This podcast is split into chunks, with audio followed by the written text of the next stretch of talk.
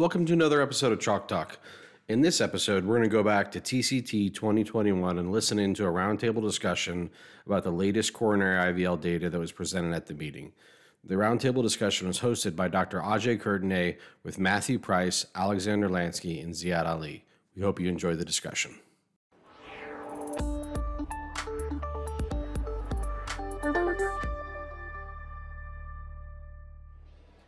Welcome everybody to T C T twenty twenty-one. My name is Ajay Kirtane from Columbia University, and I'm joined here today with a great panel. We have Ziad Ali from Saint Francis, Alexandra Lansky from Yale, and Matt Price from uh, Scripps, good friends and colleagues. We're here to talk about new insights into coronary I V L data from this meeting. Um, there's been a lot of stuff presented, and all of you have taken you know great part in that. Uh, we're going to talk about a few different topics. One is imaging data. How's the mechanism of I V L help patients? We're going to talk a little bit about new data uh, from follow-up, pooled data and follow-up, and also specific subgroups of patients who might be able to benefit from the technology. So maybe we'll start with you, Ziad. Tell us a little bit about what you presented at the meeting. Um, how is it relevant clinically? And there's a lot of insights that can be gleaned from the imaging uh, modalities intravascularly. So thanks. Um, you know, one of the things that we did throughout the Disrupt series of trials was have O C T sub-studies or strongly encouraged intravascular imaging. So we ended up with more than two hundred fifty cases of intravascular imaging where O C T was performed at least pre, and we tried to do post, but also sometimes in between. And that provided a tremendous amount of insights into the subgroups of calcium that sometimes we don't have answers for. So I think the clinical data for I V L speaks for itself, but specific subgroups of calcium like eccentric calcium, varying degrees of concentricity and calcified nodules, that really hadn't come up. And the beauty is that intravascular imaging really allows you to dive deep into those and look at the effects of I V L in these different subgroups that actually impact us clinically. Makes sense. I mean, the truth is, is most clinicians, they see some calcium, they say, maybe we'll use it, we'll put it in the trial. Um, but with a deeper dive, uh, foresight, if you will, pardon the pun, to see what's going on actually within the vessel, you'll get an idea of what might happen or might not happen when you use I V L. So tell us a little bit, I mean, th- is it sure. useful in these scenarios, or do you need consensus? So maybe I'll divide it up into, into a couple of specific sections which we presented on today. And one is uh, eccentric versus concentric, and the second is going to be calcified nodules. So uh, to summarize from eccentric and concentric is, from a vascular biology point of view, truly eccentric calcium that's less than ninety degrees tends to be pretty thick. I think we've all seen this on intravascular imaging. It's that ball in the side of the artery. And the problem with the ball is when you stent it, you push it out of the way, but it pushes it back in. So you end up with this D-shaped stent. The question is, when you're like that, can I V L impact it? And if it does, how? And so what we learned is that once you get past the ninety degrees threshold, the amount of calcium increases rapidly, that the number of fractures as a result of I V L, because you have more substrate, the more calcium, the more likely you ever get a fracture, that happens. But by virtue of the fact that the eccentric calcium has a lot of fibrous tissue and an interface between the calcium and the fibrous tissue, you can tear it and actually get equal expansion. So the bottom line was that in eccentric versus concentric calcification, you get equal stent expansion and very good luminal gain. The unique thing was, which in all the years of doing O C T and analyzing O C T, it's extremely rare, if maybe even never, I've seen a calcium fracture in less than ninety degrees. But in I V L, it happened. And that just speaks to the mechanism of action. If the electrode's right next to even a ball of calcium that's less than ninety, you can still fracture it. Whether that yields additional gain, that we don't know. But the bottom line is, in eccentric versus concentric, they work equally as well. I think what was a lot more interesting and, and is really exciting for all of us is calcified nodules. So calcified nodules increasing in their uh, incidence and frequency because statins and more stable disease in older patients. But calcified nodules are like the bane of the bane of the existence of the interventionalist, right? Calcium is the bane, and then this is the bane of the bane. So what we found was really two predominant take-home messages. One is there are two types of calcified nodules. There's the calcified nodules like that's the glacier sticking out of the artery wall where it's all calcified. It's like a rock in a rock. And then there's a second phenomena where there's these, basically it's like popcorn and jelly. There's like a calcified nodule with multiple little beads of calcium, but it's actually stuck in fibrous tissue or lipid. And what we found is that there was two mechanisms of stent expansion. In seventy percent of cases where it's like the popcorn in the in the jello, you just push it out of the way. You deliver the I V L shocks, it breaks up those interfaces, and you can push it out. But in the in the one-third that's not deformed, you have a classic mechanism, and that is you get fracture. Now, you, the fracture can be right down the middle. That's pretty uncommon. But as I mentioned, the more the calcium, the more the nodules, and we already know that the more the calcium, the more the I V L works. So what ends up happening is the I V L works on either side of the nodule, fracturing it, and allows you to push this thing out of the way. The bottom take-home message was that whether you had a calcified nodule in fifty-five versus two hundred twenty-odd patients, the minimal stent tear and the expansion was the same. And tell us a little bit about, I mean, what do you think the long-term outcomes of that are going to be? Because I think we know for a fact that calcified nodules are a bane of our existence in the lab, but also, as you know, they, they certainly can improve or, or worsen long-term outcomes because the nodule comes back. So what you're saying is because you fractured it, perhaps the predilection for it to come back and further deform the stent and everything, maybe you know, less? I, I think that's a great point. And if we go back into the vascular biology of this, I think what happens is the popcorn-type calcified nodules happens at, happens at parts of the artery that are highly tortuous and have a lot of bending, okay? Because as the lipid is turning into calcium, the macrophages are, are activating, it creates these little balls because it can't ever create a solid nodule. The artery is just moving too much. And so in those segments, when you push it out of the way, there is a preponderance to pop back through. So, you know, I have to pay attention to where it is in the artery, where it is on bends. But in the other, you know, third, or I should say the, the third that's not, I think those are likely to, to actually be impacted more like the cl- classic calcium fracture. You fracture it, moves out of the way, you get a neo-intima around it. It's weakened or some at some point, so that it's okay that way. Just as a frame of reference, among the cases, all the cases that we're seeing O C T-wise, how frequently did you see calcified nodules? How frequently do you see eccentric calcium? Yeah, so um, fifty-five patients out of the two hundred sixty-odd patients. So, you know, a, a, you know, a very, very reasonable proportion. Um, almost twenty-five percent of the patients, twenty, twenty-five percent had a calcified nodule. But I, I got, I just want to make sure and stress that, because this is important conceptually, the more calcium you have, the more likely you are to have a nodule. That might be a little misconception. And so, so you have to put the data in the context of that. So obviously, to get more expansion in a more heavily calcified artery is harder. So the fact that these lesion preparation strategies are allowing you to do that further really substantiates that the mechanism of action, that it works. I think it's a great point, and oftentimes it's just like, you know, it's just like the idea that if you have a plaque, then you're more likely to have plaques elsewhere. It's the same sort of principle acting with calcium. Um, and frankly, if you fracture, whether you fracture at the nodule or in other areas, the expansion is going to be good. Um, the eccentric story is tough to say because, you know, the M S A might be because you've expanded against the opposite wall, but the fact that you see fractures, I think, is, is a good point. You don't normally see that with conventional strategy. No, I'd make one more point about eccentric versus concentric. So I V L facilitates fractures according to the amount you need. If you have lots of calcium, you need lots of fractures to expand the stent. You don't have a lot of calcium, you don't need that many fractures to expand the stent. And so since what we're, our aim here is lesion preparation to get maximal stent expansion, it facilitates that irrespective amount of calcium. And the last thing that we talked about earlier is, remember, it's very rare. The gatekeeper is the angiogram. So when you look at the angiogram, there's severe calcium. That's where you pull the I V L catheter. Mm. So along that forty-odd millimeters of calcium, there's going to be all types of morphologies, three sixty, two seventy, nodule, eccentric.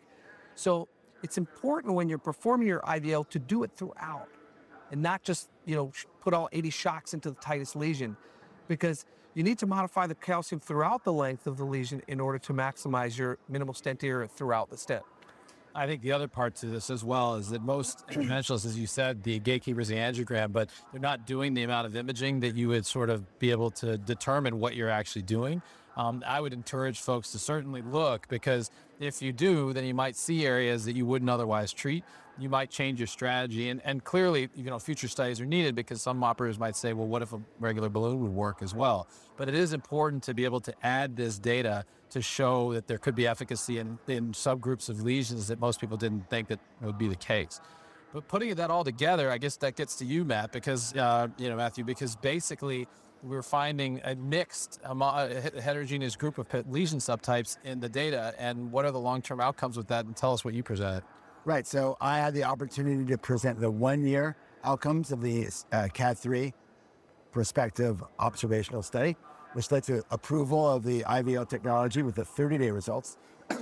So we looked at the one-year results, uh, and these, again, to refresh people's memory, about three hundred eighty-four odd patients who had de novo lesions that were severely calcified, defined by either a tram track, like appearance on fluoroscopy, you see those two lines of calcium for more than fifteen millimeters, or on intravascular imaging, having at least three quarters of the circumference of the lumen calcified. Um, and the lesions had to be between the reference vessels between two point two five and four, pretty standard stuff, in stable C A D uh, cohort. And those patients were treated with I V L. We know from the thirty-day data that it easily met its pre-specified performance criteria. And so we looked at the one-year MACE, uh, components of the MACE, look also at, at, at ischemia-driven T L R and other important inputs. And we found, I, I think, pretty, um, uh, as one would expect, in a very complex lesion cohort, the average lesion length was approximately twenty-five millimeters, twenty-six millimeters. And the average length of calcium, to Ziad's point, was about forty-five millimeters, okay? So long stretches of calcium. Well, the one-year MACE rate was thirteen point eight percent, which is quite reassuring. Incremental increase in MACE, really driven by periprocedural myocardial infarctions around the time of the procedure, and a, a bit of T V R, as one would expect. Your one-month T V R rate is going to be fairly low, and you'll see over that one-year accrual, accrual of T V R due to in-stent restenosis.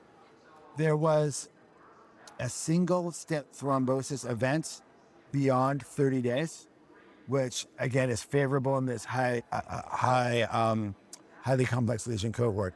So all in all, pretty um, understandable outcomes in terms of a complex lesion subset, but again, with single-digit T V R and ischemic-driven T L R rates in perhaps the, not not exaggerating, one of the more complex lesion subsets ever studied in a prospective F D A registration trial.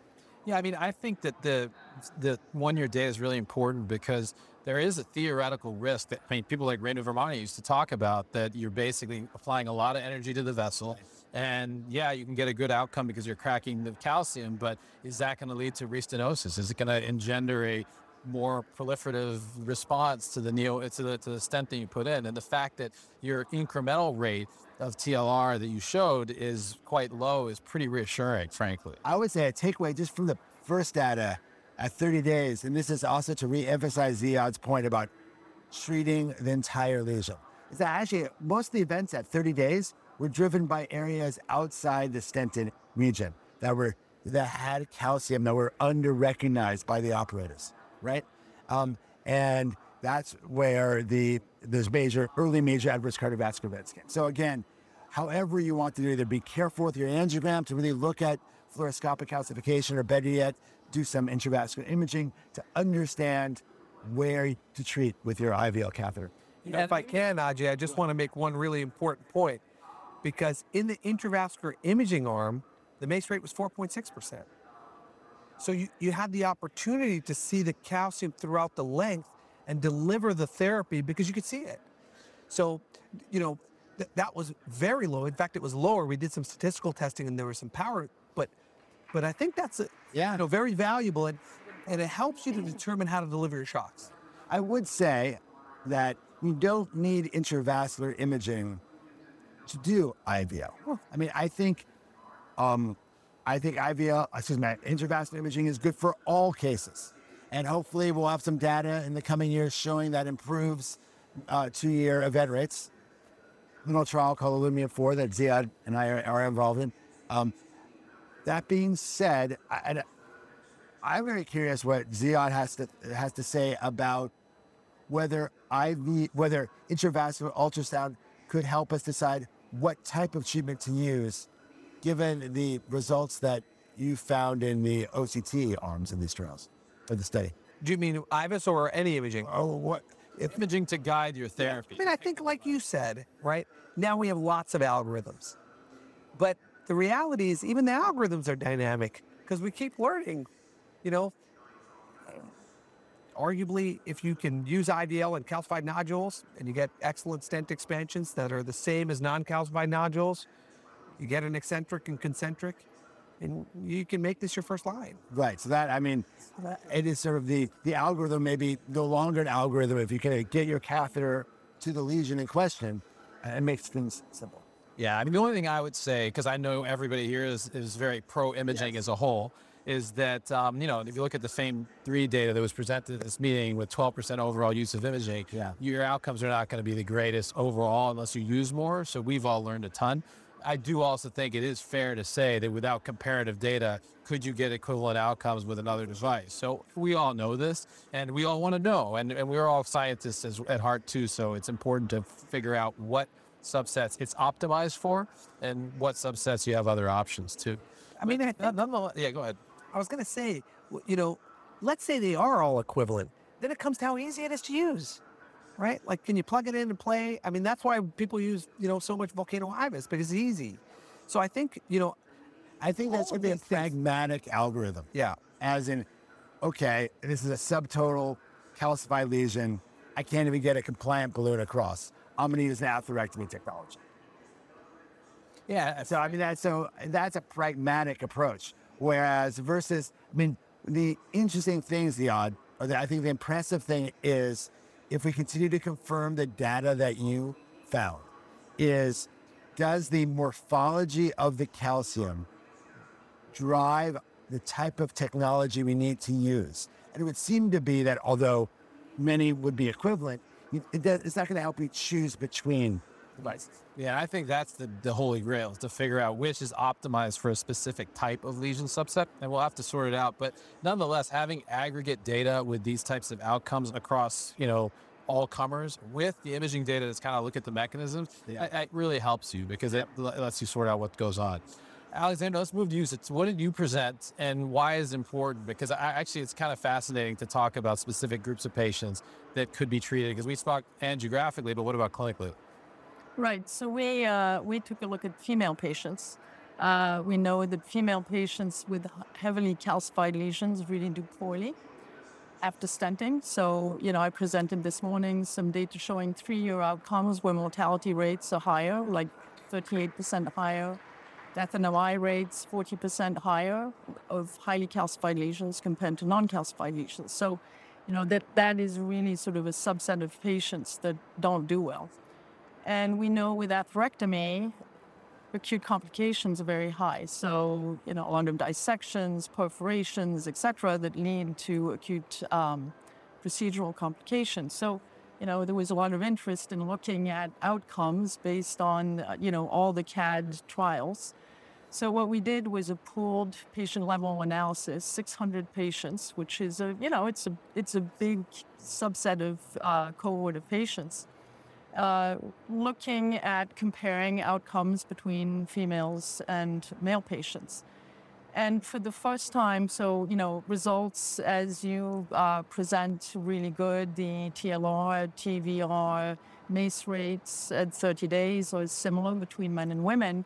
But I think the striking thing to me was looking at the angiographic complications following I V L.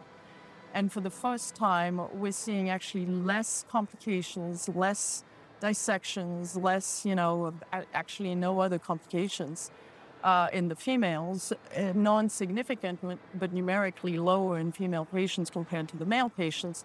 And of course, that translates into really, you know, outstanding outcomes, both in the hospital and at thirty days. So, you know, f- from my perspective, this is the first time we see this.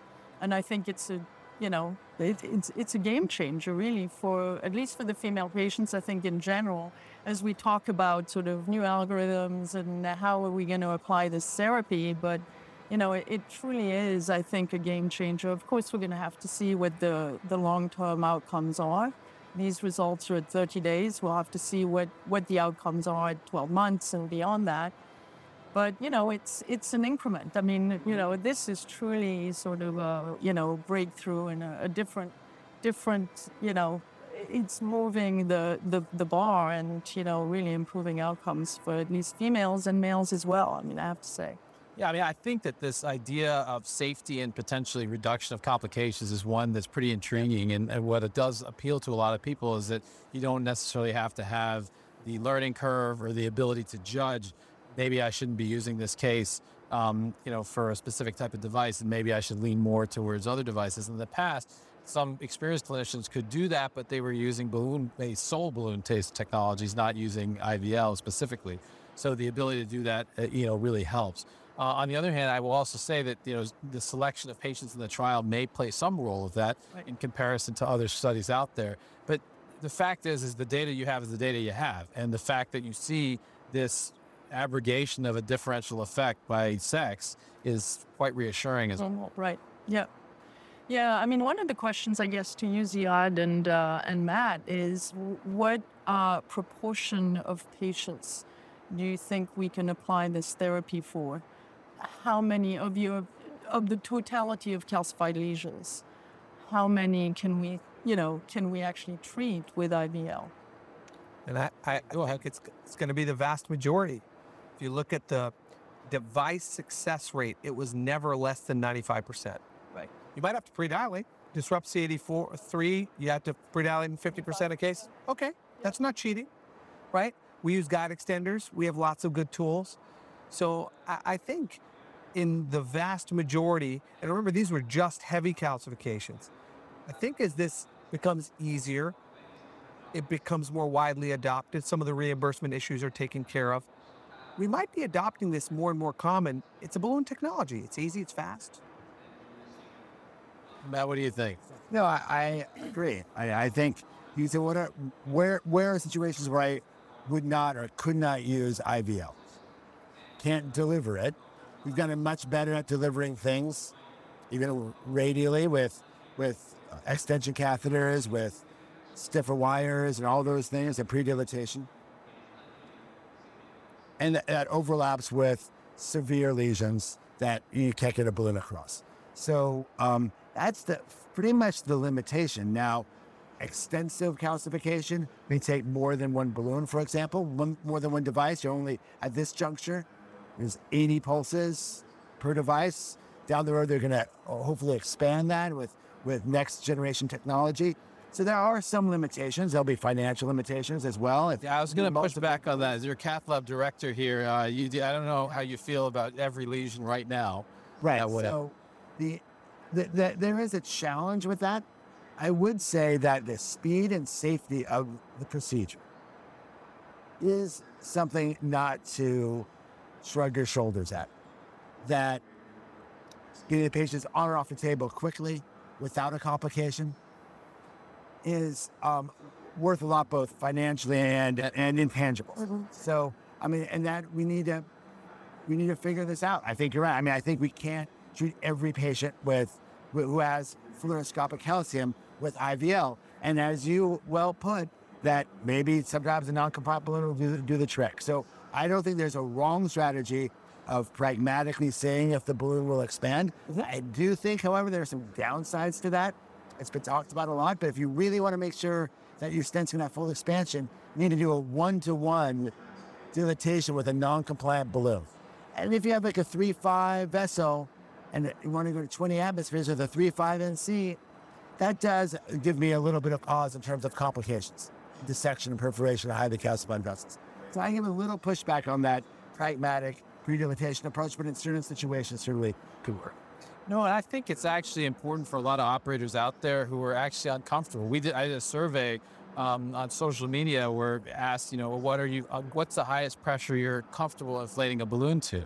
And it's pretty instructive. There are a lot of people who won't go above what's nominal on a balloon chart because they're afraid of that. Now, I think any experienced operator, we've done it routinely. Like, in fact, you know, we joke about how the inflator needs to be relabeled in our lab. But that having been said, especially for those operators who might not be as facile as used to dealing with perforations and other things like that, Um, it's a more accessible technology, which is why I think there's some some um, interest in it. And I do think that intravascular imaging can help you decide whether to use it or not.